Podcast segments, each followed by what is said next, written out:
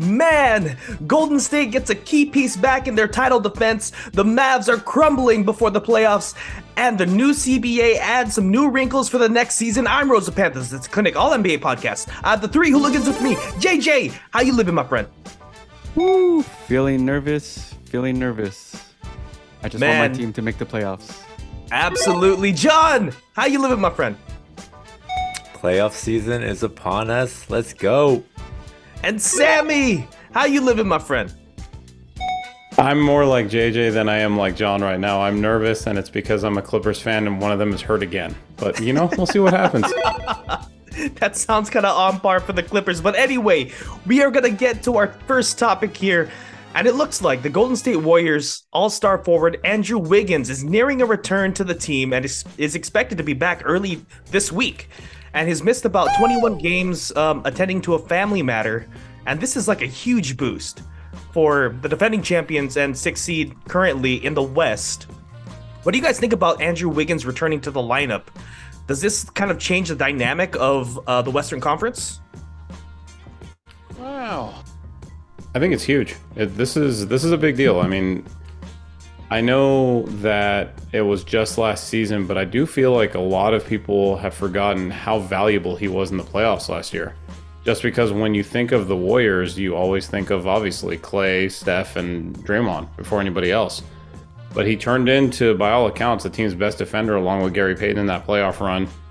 He's still getting back up to speed as well.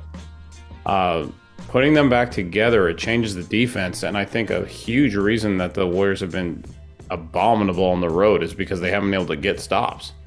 So putting those two guys back out, it's it's a game changer. So first and foremost, I hope everything's okay. I know um, I'm okay to say this because Shams reported it, so it's not new information from us. But clearly, or there seems to be a medical issue with his dad. So first and foremost, I hope his father's okay and that he's comfortable coming back. I hopefully take as a good sign. But I think this will matter a ton to the playoff race if he's back this week. Oh man, John, Andrew Wiggins might be coming back. Uh, Sammy, good note. You know, hopefully everything's all good. But when you did miss 41 games, you just hope that when he comes back, he's able to be a quick, seamless plug and play player. We just need him to be on defense, Jin. That's the important part. Right. Play your defense, control the perimeter, the point of attack. Um, but Sammy hit the nail on the head, man. Uh, the finals, he was actually the second leading candidate to win MVP after Game Four. He averaged almost 10 rebounds while shooting 19 points on average. And this dude within two games grabbed almost 30 rebounds. So it's not just like, you know, what people think about him, this athletic basketball player. This dude became a defensive freak. He guarded even Luka at times the first round. Um, he guarded Tatum, Brown. So we just really need him um, to play, and hopefully he could come back. And I know I read this on Reddit, John, and I know me and you are the uh, Reddit advocates on this pod, but uh, top comment on NBA Reddit was the poor bastards that play the Warriors will have Andrew Wiggins back, and they think that they deserve getting that fourth seed when it could just bite them in the butt. The third or fourth seed, that is. Yeah. So I feel like I- I'm gonna cue the boo soundboard and the jeers from JJ, who's controlling it. There you go. That's what I was waiting for. So you know what's coming here. And first of all, first of all, I do want to second Sammy's thoughts on Andrew Wiggins' personal life. I hope everything is okay. I hope the health of his father. I know those are the reports that that comes first. Family first and health comes first. Now, with that said, I do think that Andrew Wiggins coming back is going to be a boost for the team. I do think that it puts them in a better position to succeed in the playoffs. But I do not think that it makes them a serious title contender. And the reason I say that is because before Wiggins departed the team, the Warriors were still 19 and 18 with him. That was the record. And they don't this year they have there's a significant difference than, than last year. And I know they're missing a few guys. I know Gary Payton was, you know, he came late. He was traded. He, he left in the offseason, obviously. They didn't have Otto Porter. But I think collectively you see some of the decline in some of the core. And I think primarily Draymond Green. And I know he struggled last year, but you can you can see some of their players, and maybe this is just fatigue, or maybe they're just coasting, which is could entirely could be the case here. I could be way off base, I could be wrong, and they could turn on the playoffs. But what I've seen in the regular season does not indicate to me anything that they can just turn the switch. They're they're average defensively, and I think that's a collective effort. And I think, and I, I hate to go back to this, but I do think that Draymond Jordan Poole punch really had affected the team chemistry wise and a lot more um, than people are letting on. So while I do think that this is going to be a good boost for the Warriors, I still don't think I think it's being overstated how it's how much it's going to help them. And now before I throw it over to Roe and JJ to rebuttal, go ahead and tell me that people saying the Lakers winning the title or going this far, going far in the West is absolutely overstated and absurd as well because I'm here I'm all here for it. Let's go. Uh, I just want to give props to one more entity, Jin, before you go. Yes. Major props, you know, to the organization, the Warriors, to keep Andrew Wiggins' issue under wraps in an age where everything yep. gets out. I just want to give props to the Warriors for that because in today's day and age, fellas, it's impossible.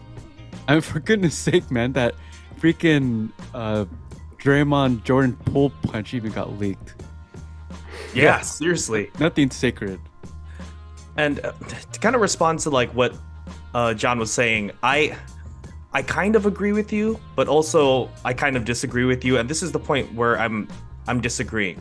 I think Andrew Wiggins oh shows enough hope to the Warriors from what they've been seeing this season because Right now, they have GP2 coming off the bench. And now that Andrew Wiggins is coming back, we're gonna see a lot less of like the Anthony, the Anthony Lambs. Thank you. And like less minutes to like Donte DiVincenzo, even though he's been really good, but he's not like a forward that could guard all positions like Andrew Wiggins can.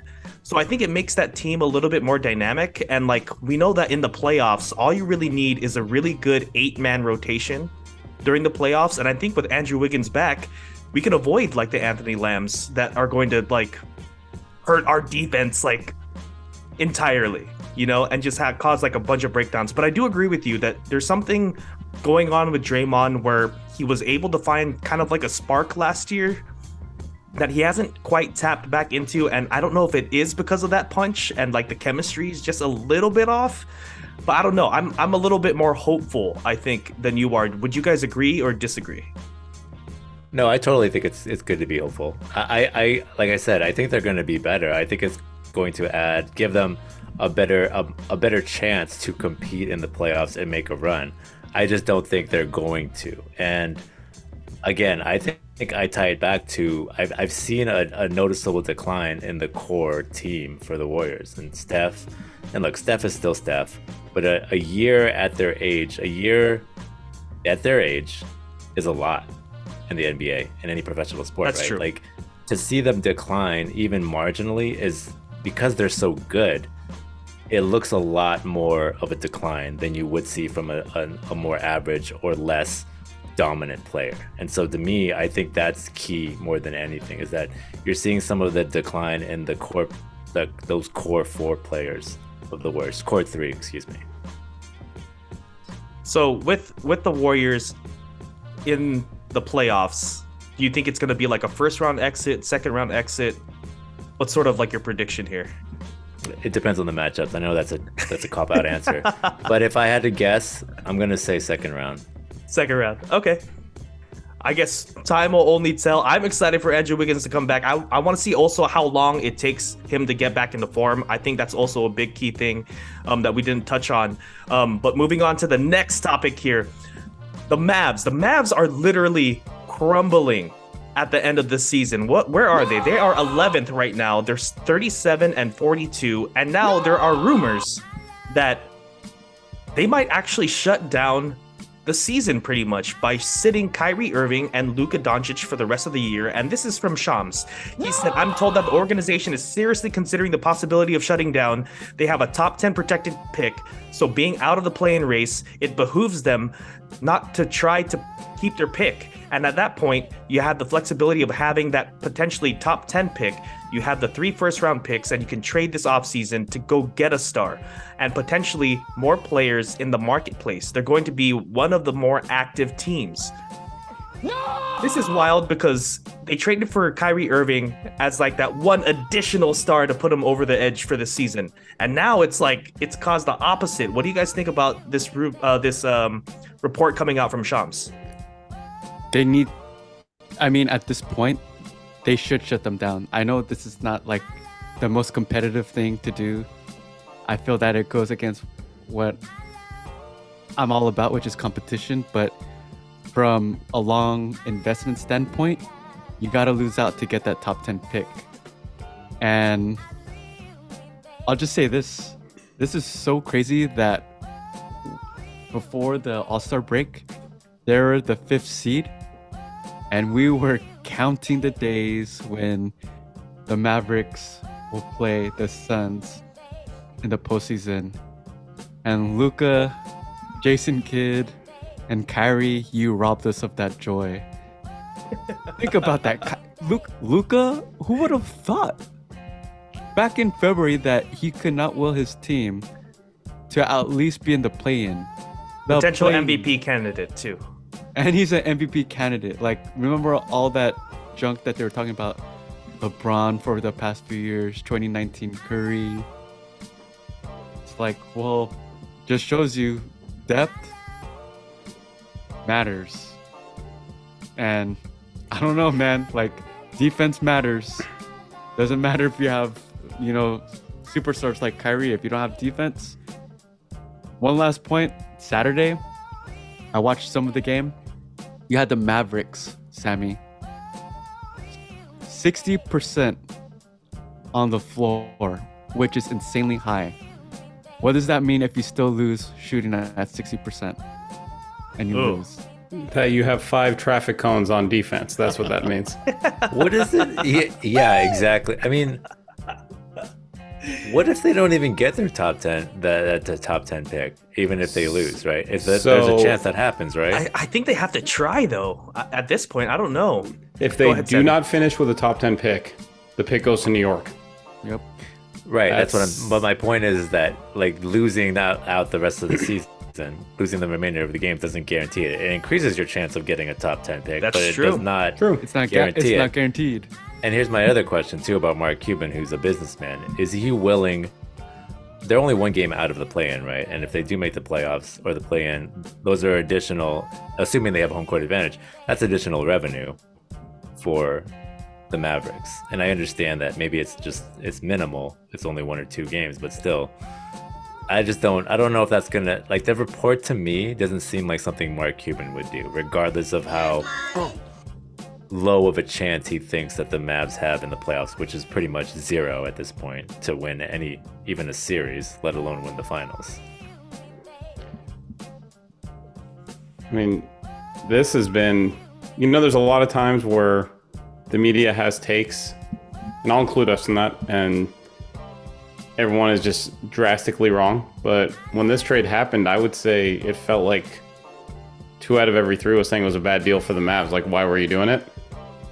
Yeah. Man, this was even worse than I think anyone could have prognosticated. Like, I don't know if there wasn't enough sage in that locker room or what the hell happened here, but Like, like, can you guys like? Does this? I mean, I think to me it's clear that, and if if the Westbrook trade didn't prove it, this Kyrie trade should definitely prove it to people. Is that basketball is a team sport, and when you trade for one guy and and mortgage at the at the expense of getting rid of your depth and players that have serve a purpose, a specific purpose that is needed on a team, whether it's defense, three point shooting, hustle, those things are completely undervalued, and I hopefully teams are taking notice of it because it's clear when you do not have a balanced, well balanced team with depth, you're going to suffer. Can I go one step further? Sure. Not only are you completely correct, but when you make a trade like this for this player, who has proven that he is not a winning player, unless he is next to the top two, top three greatest player of all time. Like, I get it. The guy's a great shot maker. He's as good an offensive player as we've seen in a while. But how many times are teams going to talk themselves into him and then have their situations blow up? This is the fourth time, I think. What does it say about a player and what he values if the year or two years after winning the championship, he wants to leave the best player on the planet? How many times do we have to play this game? And the answer to that's going to be at least one more time because if he goes to free agency, someone's going to talk themselves into him again. And it might not be a five year max or a four year max. Someone is going to pay him $35 million to be one of the faces of their franchise next offseason. That's ignorant. You can guarantee it. And it is it is very ignorant as far as I'm concerned, but it's going to happen. Um, uh, so in hindsight, you look at the way this season went. He blew up Brooklyn. The Lakers dodged a bullet by not making the trade for him. He blew up Dallas like three to four different teams got affected by by one player this year in different ways. And it's just it's funny that it's going to happen again. So to me, I get why they want to lose out at this point. I guess you might as well. I'm starting to wonder what Luka's going to think if they don't massively improve this team in the offseason. I, Right. I like how long is he going to be happy there if if they continually do this Luka show thing? Like, is that what he wants? And that's maybe that's the other question we have to find out, right? But if not, I think bigger changes could be on the horizon in Dallas more so than any of us realize, and it could be sooner than we think. So And- that's where I leave this at. And history shows that they're unable to attract stars during free agency. Mm-hmm. Right. Christian, what Christian Wood's going to be off the books. Kyrie might be be off the books, Jun. And then you're just going to have Luka and all this excess cap space where no one wants to sign with Mark Cuban because we've seen him. You don't want to pay Steve Nash. Yeah. You don't want to pay pay Brunson. And then you have all these, like C-list, B-list stars. It's like, what? Why should Luka stay there? And this brings like an interesting point because like at the same time when Kyrie Irving was signed, you'd have to think that they actually ran it like at least by Luka to see if he would like approve of this trade or not. So Sammy, it sounds like that you're probably if we're playing the blame game here, you're probably blaming Kyrie Irving for the season or the poor finish at the end of the season. JJ and John like for blame game purposes, would you blame Kyrie, Luka, J Kidd, or Mark Cuban? If I had to pick one, Yeah. I mean, I, I- put a lot of blame on on everybody collectively. I think evenly, probably. I'm not evenly, but I would definitely divide that up. But if I had to put blame, honestly, I think it's Cuban. I, I think he constructed the roster poorly. And and look, like Kyrie has his deficiencies, Luka has his deficiencies, but it's proven that if you build a team around them, a right team that can cover for those for cover for those deficiencies, and do the things that they cannot do, you can build a winning team. And case in point is Jordan Poole. Last year, Jordan Poole, he's a traffic cone. He's one of the worst defenders in the league. But they had the pieces around him to cover for those deficiencies while he can excel what he does best, and which is score in bunches, even though it's in volume and, and he's very streaky. And that's my point: is that you can build a team around Luke Kyrie, but Cuban did not do that. Christian Wood cannot defend. Tim Hardaway Jr. cannot defend. These guys cannot defend a lick. And what you need to build is guys who can defend, who are long, who can drive, who can ki- and do all the things that Kyrie and Luka cannot really do that well. You know who'd be great on that team? Dorian Finney-Smith. Just gonna throw that Yeah. out there. 100%. Weird. Uh, it's so strange. Weird. if only that were the case. So, so I'm going Mark Cuban. I don't know what you guys think. And really quick, I, I do think Kyrie helped destroy this team, but I also have a major agreement with you with Cuban because they've made such bad moves in the years coming up to this that they felt like they needed to make a move like this. So I think it ties together. But anyway, JJ, what do you think? Well, for Mark Cuban, he's a good businessman. I'm always gonna blame Kyrie. Let's just get that straight here. on the pod, okay? I'm always gonna So blame am I. Kyrie, but but you gotta blame the person that takes responsibility of acquiring that asset. Super high risk, high reward, but super high risk, and Cuban knew that. Yeah, it's one of those situations where we look back and definitely the juice was not worth the uh, worth the squeeze. We're gonna take it to our next topic here. Kevin Durant, he was in an in an interview with the Athletic, and he says he's no longer focused on his legacy, but how his team can maximize itself every day. And he said this: "I used to, I used to want to carve out a lane or space in this game for myself that people can remember." but it's become too much of a thing now. It becomes too much of a focus on other people. Nowadays, I truly, truly don't care. I'm glad I'm back. I'm glad I'm into the zone of playing again and being around the guys and being one of the guys again. So keep building from here. So what do you guys think about like Kevin Durant's new mindset now that he's with the Phoenix Suns? Hell no! I just can't believe he went to the Warriors in 2016. Man, where did the time go? That's why I wild. know. Yeah, Yeah. that's a good point. Um, man, it's like talking about your ex so long ago. He- I don't know why we're still talking about the KD and the Warriors. This is such a long time ago. I, I, I mean, like, you guys go ahead. I'm still trying to, you know, marinate and, and think about this. I legitimately hope that this is true for for him, and I don't mean this in an insulting way, but we know that he, at least very recently, cared what people thought enough to respond all the time. So maybe he's gotten to the point where he's past that, and if he is, good for him because his legacy is it's complicated, man. I mean, he again, just what I see, he he's going to historically look like the ultimate ring chaser in a sense, based on where he went. Um, now that being said, like, how do I think I'll remember him? I think I I, I kind of see him as the ultimate mercenary. Now, like he he goes in, he makes a team better like looking back at what happened to Brooklyn, the fact that he almost took that team to the finals, I think is going to be forever an underrated accomplishment. If he gets this Phoenix team to the finals, considering or gets them over the top, same thing. But you're never going to be able to say, as far as I'm concerned, I remember KD most with X team because he kept bouncing around.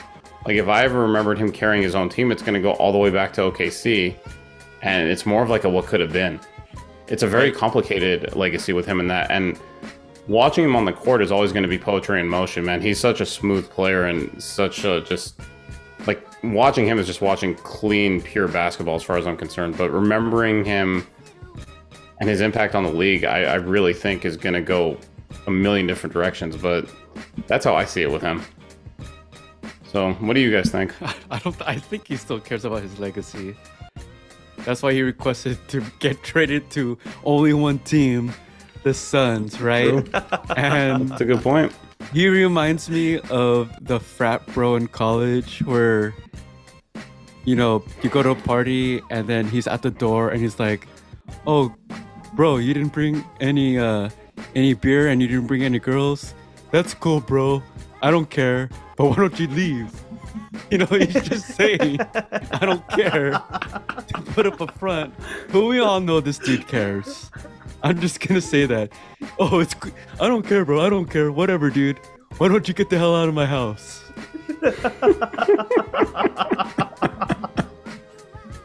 John, what do you think, man? KD and not caring about his legacy.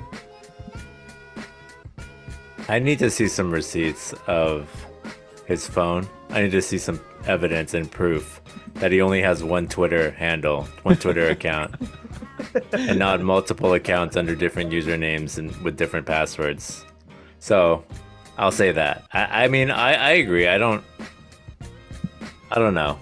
It, it is interesting though. Sammy makes a good point that we haven't really heard much about KD snapping back or doing a lot of the things that he used to do when he would get grilled in the media, at clapping back or starting fights with, you know, reporters or vloggers or you know personalities like Stephen A. Smith.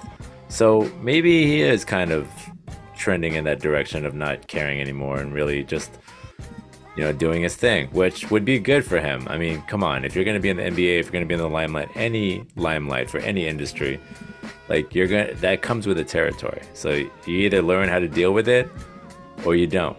And for his sake, I hope he does. But again, hard to believe given his history. And KD kind of goes on. He actually starts to talk about the Warriors here. He says, Once I left to go to the Warriors in 2016, I figured any logical thing when it comes to me, it's out the window. When it comes to me, people are not going to think in a logical way or simply look at what I've done and say that's it. They got to add a narrative to it, they got to push something to discredit me. Once I left to go to the Warriors, it's been the gymnastics on how to distri- discredit me every step of the way. It's like, damn, that's not even fun no more. Like engaging with people because y'all aren't even being truthful. You move the goalpost every time. You expect the most out of me, and I don't reach it. If I don't reach it, I'm a failure. It's like, what's the problem? I gotta throw my ish at people. People want their own experience in the NBA. Their experience is their experience. I can't say anything. I let it be. When some fan says, KD, I don't like how you did this, I can't be upset at that. That's your view and how you look at the league. I just learned how to accept that, move forward, and be the best me. I mean, that kind of sums up his mindset about legacy because, like, when I think about like KD and the Warriors, like Sammy was saying, he was definitely like a mercenary for rings. Him talking about the Warriors like that, um, do you guys have any comments on, I guess, KD's mindset about his time with Golden State? He shouldn't have cared in the first place what other people think about his legacy. He should have done what it was ever in his wants, his wanted list. And he wanted to go to the Warriors just to play and win rings. That was his prerogative. Like the fact that he just left because of what other people said, you're always gonna get haters, man. You got hated for joining the Warriors. You got hated when you when you left Steph Curry. You're damn if you do, you're damn if you don't. That's just greatness. You will always have haters. Yeah.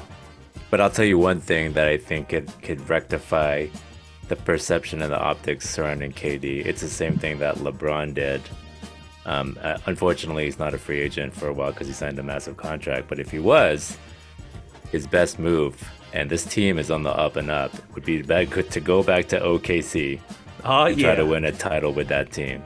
That would be the move. That would be And I sick. think that would make people see him in a different light where he where he to do something like that. I mean, think about it. LeBron James, right?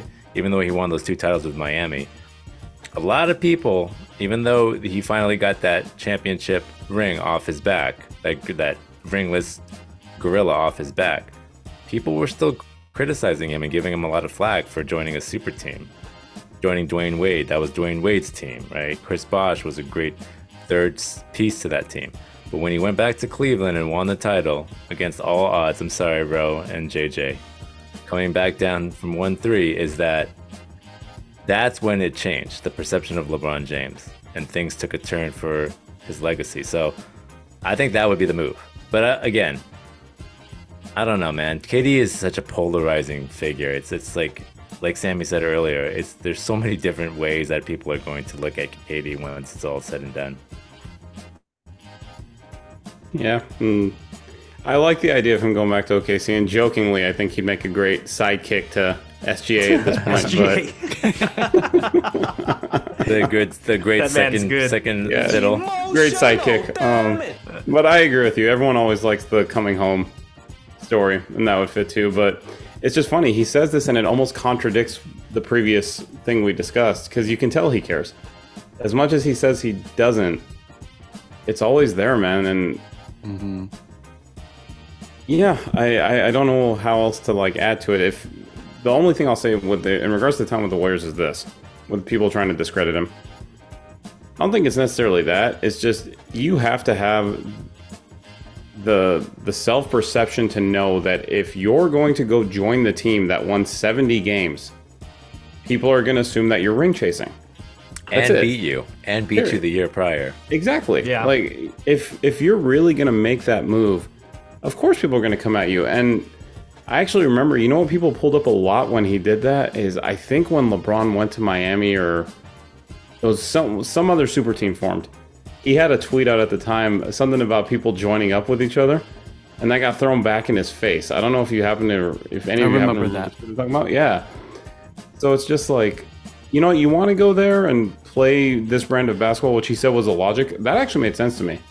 But if you think people aren't going to come after you for already joining what was largely regarded as the best team, then there's just a really bad lack of self awareness there. You have too many people in your ear, like telling you what you want to hear, Yeah. because that that seemed way too obvious. And if you did that and you won the rings, you were happy playing, and you could actually ignore that, then more power to you. But clearly, that's something he struggled with to this day because he still talks about it. No, Oh. ab- absolutely. And one thing I think his legacy is going to carry is that he was at least like the OG fluid seven footer that could stretch the floor. So like next year when we're watching like Chet Holmgren and Wemby do the same thing, like we got to think about Kevin Durant, how he was the original. And moving on to our next topic here, we're going to talk about the new CBA. And we're going to do this uh, dub or dud style. And the first one here is actually the in-season tournament. There's going to be an in-season tournament next year, and basically there's going to be a bracket um, with multiple teams, and then it'll move on to like the final eight, which will be like a single elimination style. Then the final four will be at a random destination. Um, they're thinking about Vegas as the destination here. Um, dub or dud, in-season tournament for next season. Uh, I'm going to start with JJ. I would say this is a huge dub, um, just because it makes us look forward to something during midseason where it could be monotonous. But I do not like the incentive for the players. I know in the beginning of the year we talked about um, maybe a draft pick. Zach Lowe said that if it was a guaranteed play-in spot, incentivize the best teams to play hard. Ooh. But 500k, um, why would our teams, for example, that like to rest our players, play hard for no reason? Why would they want to play five games where we're potentially playing the best of the best? And that's where I'm at. So it, it's a dud in that aspect. John, what do you think? Yeah, I don't know. I would I would have to see what the incentive is. I know that there's not really many details about it, so I guess it's like think- 500k per player, pretty much. I think that's really it. yeah. I mean, based on that, I, I just don't. I don't think it's worth it. I feel like they there has to be something more of value here that could actually shift kind of the competitive landscape. Because other than that, like like JJ said, what is is it really worth going hard in this midseason tournament, risking injury and jeopardizing really the ultimate goal that you have when you start a season, which is an NBA championship? So that has to be worth it to me. You have to have something there to actually go in and risk adding additional games, getting adding the risk of getting injured, and also wearing down as the season progresses. So I'm gonna say it's a dud for now, also because uh, you know it seems incomplete, and I think they may add some more incentives as they continue to build this out. So I see it mostly also as a dud, but I will add one thing that I would look forward to with it. So kind of along the line you guys are uh, in regards to being a dud. The the big thing is you look at teams, especially veteran teams that think they have a shot at the title. They're not going to play their players in this thing. And I think part of the reason for that is if you want to try to deal with load management, which might be the biggest issue in the NBA right now, I would say this year at least. Adding games is not going to help because now there are certain teams that are going to be playing more than 82. if you were going to do this and take the games down to maybe 75, it might have done a little more as far as I'm concerned. Uh, motivate players to play, but I can't imagine that almost any team in the top three or top four midseason is going to play the bulk of their guys throughout these games. So that part I, I see as a problem because, like, like you guys both said, I mean, half a million dollars is a lot to me. I don't think it's going to be that much to most of these players, frankly, especially the ones on the veteran teams, because most of them make well more than that. Now that being said, the uh, the part of this that I could see is interesting, especially for you know people like us who and most of our listeners who probably watch a lot of basketball more so than the average fan.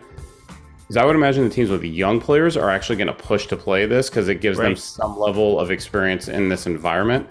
So for me, like I would actually be interested to watch, for example, Orlando play against like a Detroit or an Oklahoma City, although Oklahoma City is already in the playoff race now, just to see players like Banchero in this environment, Jaden Ivey playing this environment with something on the line. I think that'll be interesting. And for those teams that have so many young players, 500K means a lot more than it does to Lakers, Warriors, Clippers, what have you. So from that perspective, it would be interesting, but that that part, it's like a consolation. I think that's the way it's going to end up going, though, where the young teams are going to be the ones pushing to win this. So that overall for me, but if that's how it evolves, then I'll it'll capture my interest and I'll and I'll end up being a lot more interested. Sammy thinks Marcus Morris should definitely partic- participate in this midseason tournament. The best Clipper starter of all time. that 500k might be worth a lot to him later. I, I, I'm, I'm gonna leave this alone and just move it on. the next one is uh it has to do with uh I guess awards, uh individual awards, including like all NBA, but now there's a minimum requirement. They have to at least uh, the players must play at least 65 games to be eligible. What do you guys think this, the Berdud? I'm gonna go reverse order. Sammy. Mm, overall, it's going to be a dub because I think in general it will push players to play more, and that's what we all want to see as fans. There is one caveat here that is huge, and I'm going to call out what the Clippers did last week as an example of this. The league needs to make sure that players can't do something where they jump on the court for the first minute of a game Yep. to count it as a game played. That's going to be the problem. The reason I brought up the Clippers is because this was the most ridiculous load management thing I've ever seen last week, where Kawhi played the first half of a game and didn't play the second half. And that's an example of what could happen here, is what I'm saying, uh, which was insane to me. So, does that mean you need a minimum minute requirement or what have you, like within a game? I'm not sure. But I think you need to manage that. As long as it's 65 true games, I think this is a great rule change and it's going to push players to play more, which is what we all want to see. So, I'll give it a dub for now and hope that there's language in it for that little kind of caveat. John. It's an interesting point. I, I think it's a dub overall. I, I do think it adds a level of it, it. It encourages players to play more games. It's good for the fans. It's good for the game, and it's also you know you you don't want to give someone an MVP or a six man of the year that's played half the games of the season. That just doesn't sit right with me or a lot of people, I'm sure. But Sammy makes a great point about how they can. There are loopholes and there are ways to kind of take advantage of this. One of them, what which he already stated, but also like if the game is out of hand, let's say a game is 30 point blowout, and you throw in the guy to just run around the court and not really compete, like that's also a loophole to get out of the minutes, the, the minimum minute requirement as well. So there are a lot of way, there are a lot of things that you would have to put in here as stipulation and language. But again, that's probably unlikely. But I'm just saying that there are ways to get around this to have guys still not compete as hard as you would like them to, and still be able to be eligible for these awards. So um, again, like Sammy said, there would need to be some strict language in the contract and in the rule to make sure that players cannot and teams, frankly, cannot take advantage of this and abuse the the minimum requirement of 65 games. But other overall, I like it as a dub. JJ, I think it's a dub for the most part. The one thing that I'll say is I foresee that we'll have a candidate that's obviously the best player in the league. And what if he plays 64 games instead of 65? Is that a hard cutoff at 65?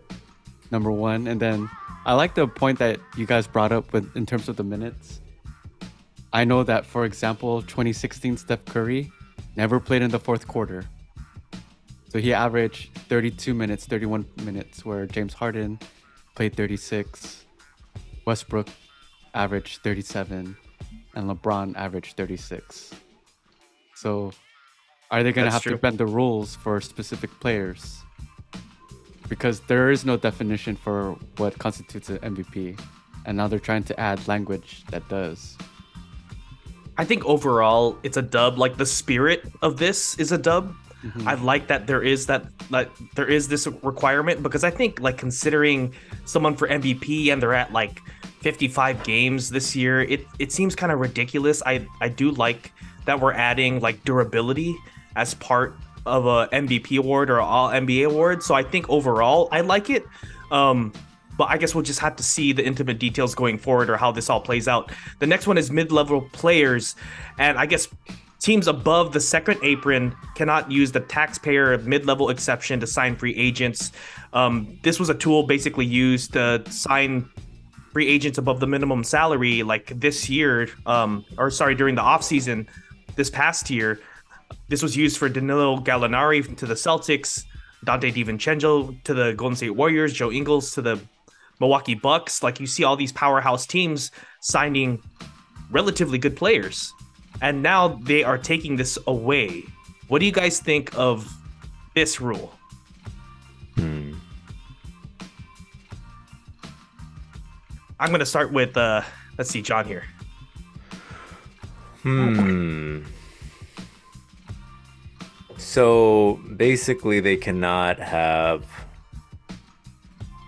You, you th- these teams are not going to be able to sign these these players for that for a, a, a decent at a bargain, basically, right? This is the rule, Yeah, they have they have to sign minimum salary players. They're gonna lose the mid level. right? Yeah. Wow, yeah, this is uh I don't like this. I think this is a dud. I think they're trying to forcefully instill um more parity, right? Is that what it appeared to be? Am Yes. I under and so Yeah. It's almost like an Right. artificial um, cap ceiling. Yeah. I don't like it. I think it's a dud. I, I think that, you know, when anytime they're trying to enforce a rule like this, it just kind of like backfires. And again, like, let's be real. Uh, Ultimately, the NBA is about the big market teams. And I know that they're trying to punish these teams, I guess, for lack of a better word, or at least make it more fair. But ultimately, like, it takes a. JJ said something earlier, and I'm going to let him say it because I don't want to take away his freedom of speech here, but he he put it in a much better way than I did, and maybe we're gonna get canceled because of it. But guess what? Who cares at this point, right, JJ? JJ, I guess you're gonna go next, dude. yeah, you're gonna go next, but I, I think that they should not try to enforce this stuff on on on the teams and let teams do what they want. Yeah, it's, uh, I'm all about uh, politically correct uh, terms. I'm all about capitalism, I guess, right? In the correct sense. Uh, this is a this is a dud. You know why this is a dud, fellas? Because you are punishing the teams that want to spend money in order to win. That's what I'm saying. Sammy, you had uh, Sterling. June, we had Cohan with the Warriors. Sarver with the Suns. Do not provide parity for the cheap ass owners who do not want to spend, that don't want to go over the luxury tax. Why are you even complaining? You know who gets the luxury tax money? These weak ass, low level, mid level teams that don't want to pay. Do not award these owners who don't want to win and spend. And that's why it's a dud. Yeah, man, you kind of said it all. This is the duddiest of duds, as far as I'm concerned. Uh, Like you're you're decentivizing teams that want to win. Like you you said it correctly, and not only are you doing that, and I'm not playing a violin for the players here, but at the same time, they have short careers. What you're doing is actually taking some money out of certain players' pockets by doing this. Absolutely. You have teams that want to spend, and now you're restricting that. And the average career, I think, at this point is what five or six years. Like this is, these guys have a a very short window to make a lot of money, and the fact of the matter is that that is being damaged a little bit here, and yeah, just overall, if teams want to spend, they want to put a winner on the court. Why would you do anything to stop them? I, I don't understand that, and I I hate this rule. Cannot stand it. I can't stand it either. And I think that they should have an end of the season tournament where they put all of the cheap ass owners in it, and the loser just gets eliminated. Like From- soccer. Exactly, dude. They just get downgraded, dude. They they have to they have to own whatever They go to the G League. They go or G something League. like that, yeah. and bring up a G leaguer, dude. I don't I don't care. But for our next one, um, we're actually gonna do the last one here. Random drug testing is not going to include cannabis anymore for next season. What do you guys think of this, Dub or Dud? I'm gonna start with uh, JJ here. This is obvious. It's a dub. If you could get faded off liquor, get faded with something that has medical purposes. Dub. Sammy, I'm I'm with it on a dub as well. I'm if whether it's relaxation, whether it is for medical purposes, if someone wants to use marijuana instead of popping a pill, man, I'm all for it. This is a dub. John, This is a dub for the NBA and everybody in it. This is a dud for J.R. Smith because he would have taken advantage of this rule like nobody's ever seen. But unfortunately, he's no longer in the NBA. Oh and, You know, with that, that's actually all we have for tonight's episode. I want to thank you three for being on. JJ, thanks for being on, man. Thanks everybody. Appreciate you all. John, thanks for being on.